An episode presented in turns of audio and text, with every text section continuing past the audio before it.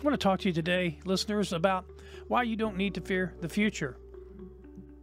Psalm 23 is one of the most important and most famous chapters in the whole Bible. It's only six verses, but it gives us dozens of pictures of the goodness of God. Is this a psalm of David's confidence and David's faith? Absolutely not. It's not even about David. It's not even about a shepherd. It's not about David, you know, he being the shepherd, but it's not even about sheep. It's about the goodness of God. It's all about God. You know, a lot of times we talk about being committed to Jesus and how you and I need to be more committed to Jesus and more committed to God. But this Psalms turns that upside down. This psalm is not about your commitment to God, it's about God's commitment to you. To you. In this psalm, God says, I'm going to do 12 things for you. They're metaphors.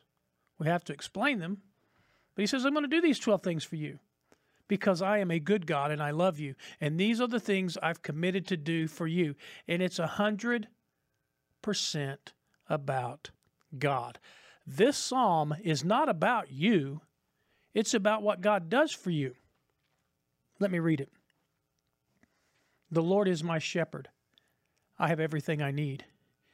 He makes me to lie down in green pastures. He leads me beside still waters. He restores my soul. He leads me in the right path for his name's sake. And even when I walk through the valley of the shadow of death, I will fear no evil. For you're with me, your rod and your staff that comfort me. You prepare a banquet for me in front of my enemies. You anoint my head with oil, and my cup overflows. Surely goodness and mercy will follow me all the days of my life, and I will dwell in the house of the Lord forever. Now, I want you to notice first that this psalm begins and ends with the Lord. The Lord is my shepherd. And then it ends with, I will dwell in the house of the Lord forever. This psalm is all about God. It's all about His goodness to you. If you begin to understand that, you'll begin to become more encouraged, especially if you'll go back and look at the 12 things that God had said He wants to do for you in this psalm because he's a good God. Today, I want us to focus in on that last verse. Surely goodness and mercy will follow me all the days of my life. That's a promise. And I will dwell in the house of the Lord forever. That's heaven. That's the future. Now, anytime you start worrying, you need to remember that last verse of Psalm 23. If you have difficulty with the future, if you tend to get anxious about the future, if you get fearful about the future, if you get worried about the future, if you feel anxiety welling up within you over the future, you need to remember this last verse because this last verse tells us three reasons you never need to fear the future if you're a believer. You never need to fear the future because of three things that it tells us in just this last verse. Here's the first one because God's goodness is watching over me. Because God's goodness is watching over me. I don't need to fear the future because God's goodness is watching over me. The Bible says, Surely goodness will follow me all the days of my life. Do you know that God is, and His goodness, is always paying attention to you? Did you know that you have never had a second of your life that God was not watching you, that God is always paying attention to you? Why? Because He created you to love you. And He's a good God. So, how in the world can God be interested in me?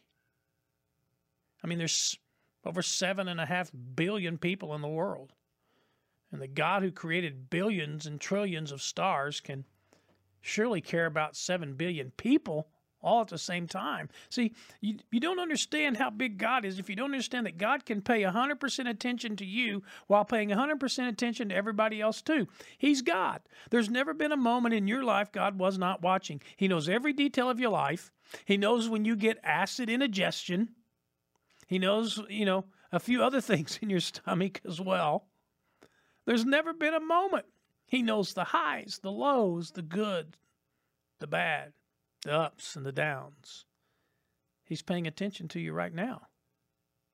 In fact, God knows you better than you know yourself. God knows the details of your life, every one of them. And He knows more details about you than you do. Why? He's a good God. And the goodness of God is following me all the days of my life.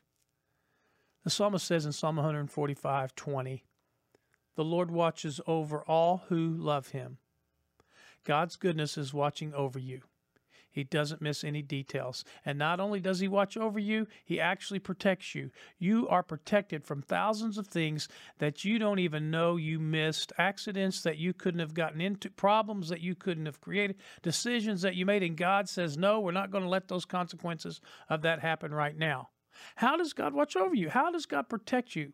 Well, one of the ways He does that, and this may shock you, is angels. The Bible says God created angels to watch over you. You say, well, wait a minute. Are angels real? Oh, yes, they're very real. The Bible tells us that. But now let me say this, because I don't have a lot of time to teach on a whole message on, on angels. I will sometime, but there's a lot of phony baloney out there about angels. There's a lot of myths. There's a lot of lies. There's a lot of misconceptions. There's a lot of things that people think about angels that just aren't true, and and we'll, we'll come back to that at a later time, maybe and study that. But let me just say a few things. When you die, you're not going to become an angel. When you die, when you go to heaven, you're not going, listen, you're going to be a person.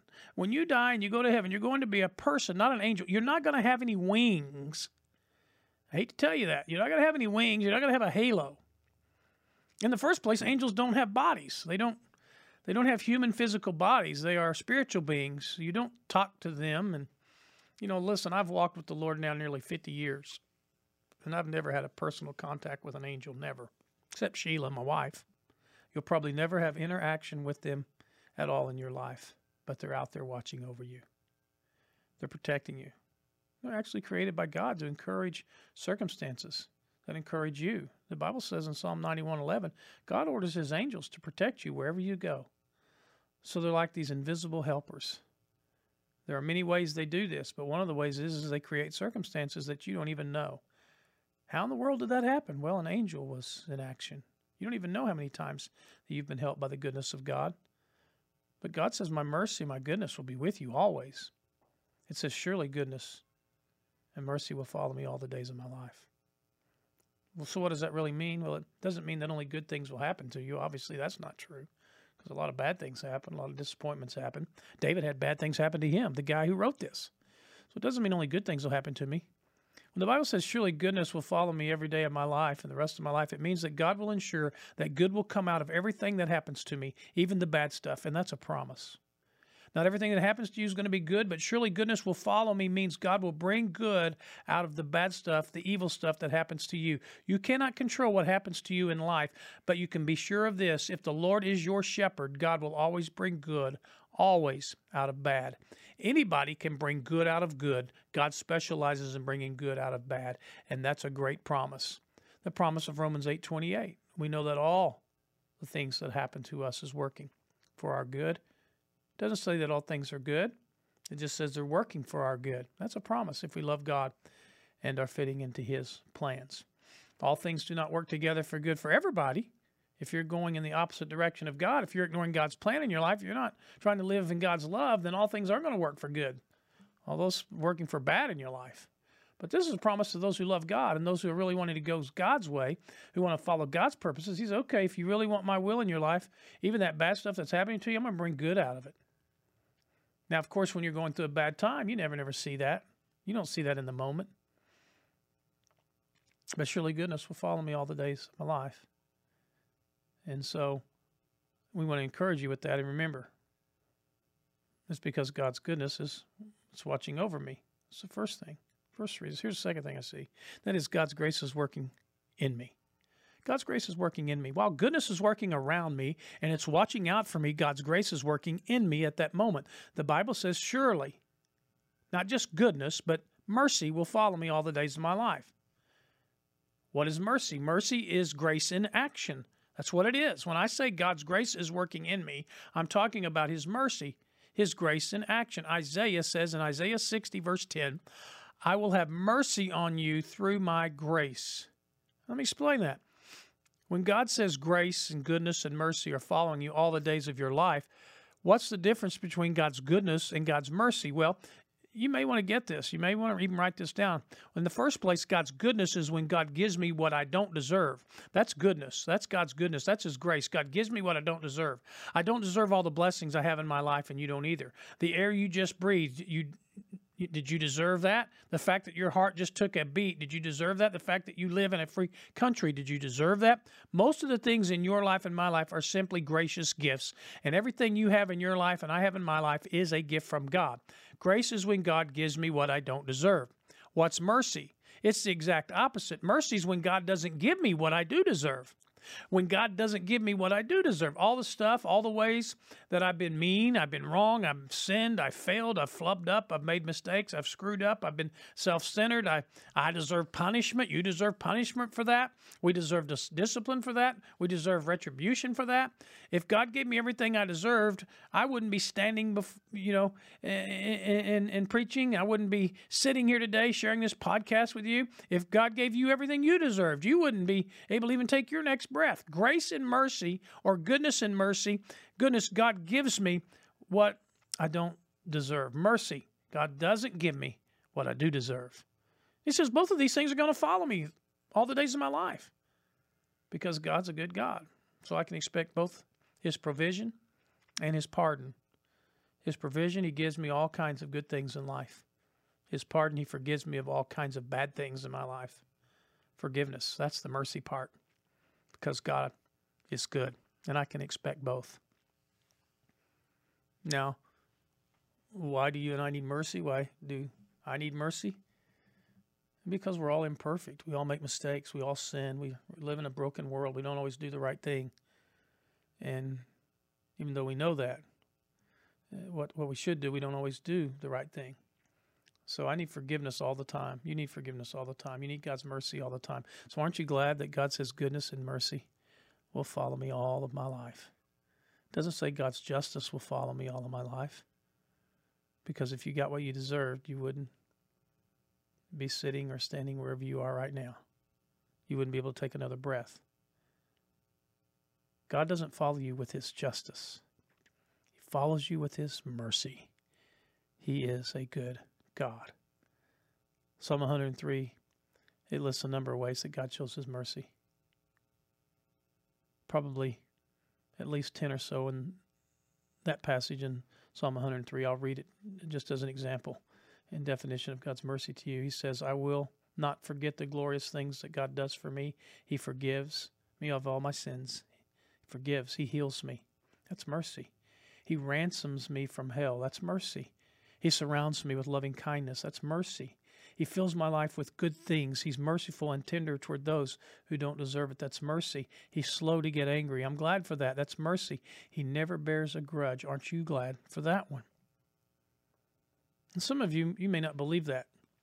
Some of you have grown up your whole life thinking um, something that you did a long time ago and God's still trying to get even with you because of what you did. And anything that bad happens in your life, you're like, well, God's getting even with me. God, it says, God, listen, it says, God does not carry a grudge. I mean, how many times, you know, do we do we think that God's getting even with us? And listen, let me tell you something. God's not mad at you. God is mad about you. No one will ever love you like Jesus Christ. No one. No one will ever love you like Jesus Christ.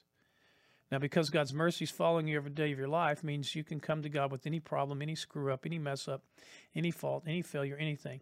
And God has a 24 hour drop in service because His mercies is constantly following you.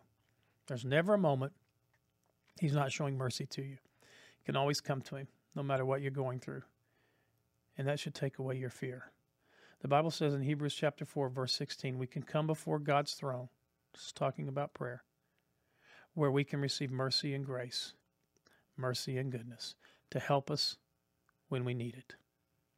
And let me give you the third thing, the last thing, why you shouldn't live in fear of the future. First of all, God's goodness is watching over me. God's grace is working in me. And here's what I would say is the big one God's glory is waiting for me. God's glory is waiting for me. I will dwell in the house of the Lord forever. That's heaven. Goodness and mercy will follow me all the days of my life, and I will dwell in the house of the Lord forever. That's the little word that connects today with tomorrow. Even after you've lived a life of blessing here on earth, it's not the end. Friends, this psalm is building to a crescendo. I will dwell in the house of the Lord forever. That's a big ending. That's a big ending. That means I don't have to fear death. And by the way, that is the number one fear people have. Because death is not the end, it's a transition, it's a transfer. We're going to heaven. You know, God saves the best for last. If you love and know Jesus, if the Lord is your shepherd, it just gets better and better. Because even if I have a tough life here on earth, I will dwell in the house of the Lord forever. Where there's no more sorrow, there's no more suffering, there's no more sin, there's no more sickness, there's no more sadness, no more problems, no more pain, no more pressure. It's unbelievable. With Jesus, it keeps getting better and better. And the best is yet to come. Wow. Hey, thanks for listening to this podcast today. And remember to stay strong, faith strong.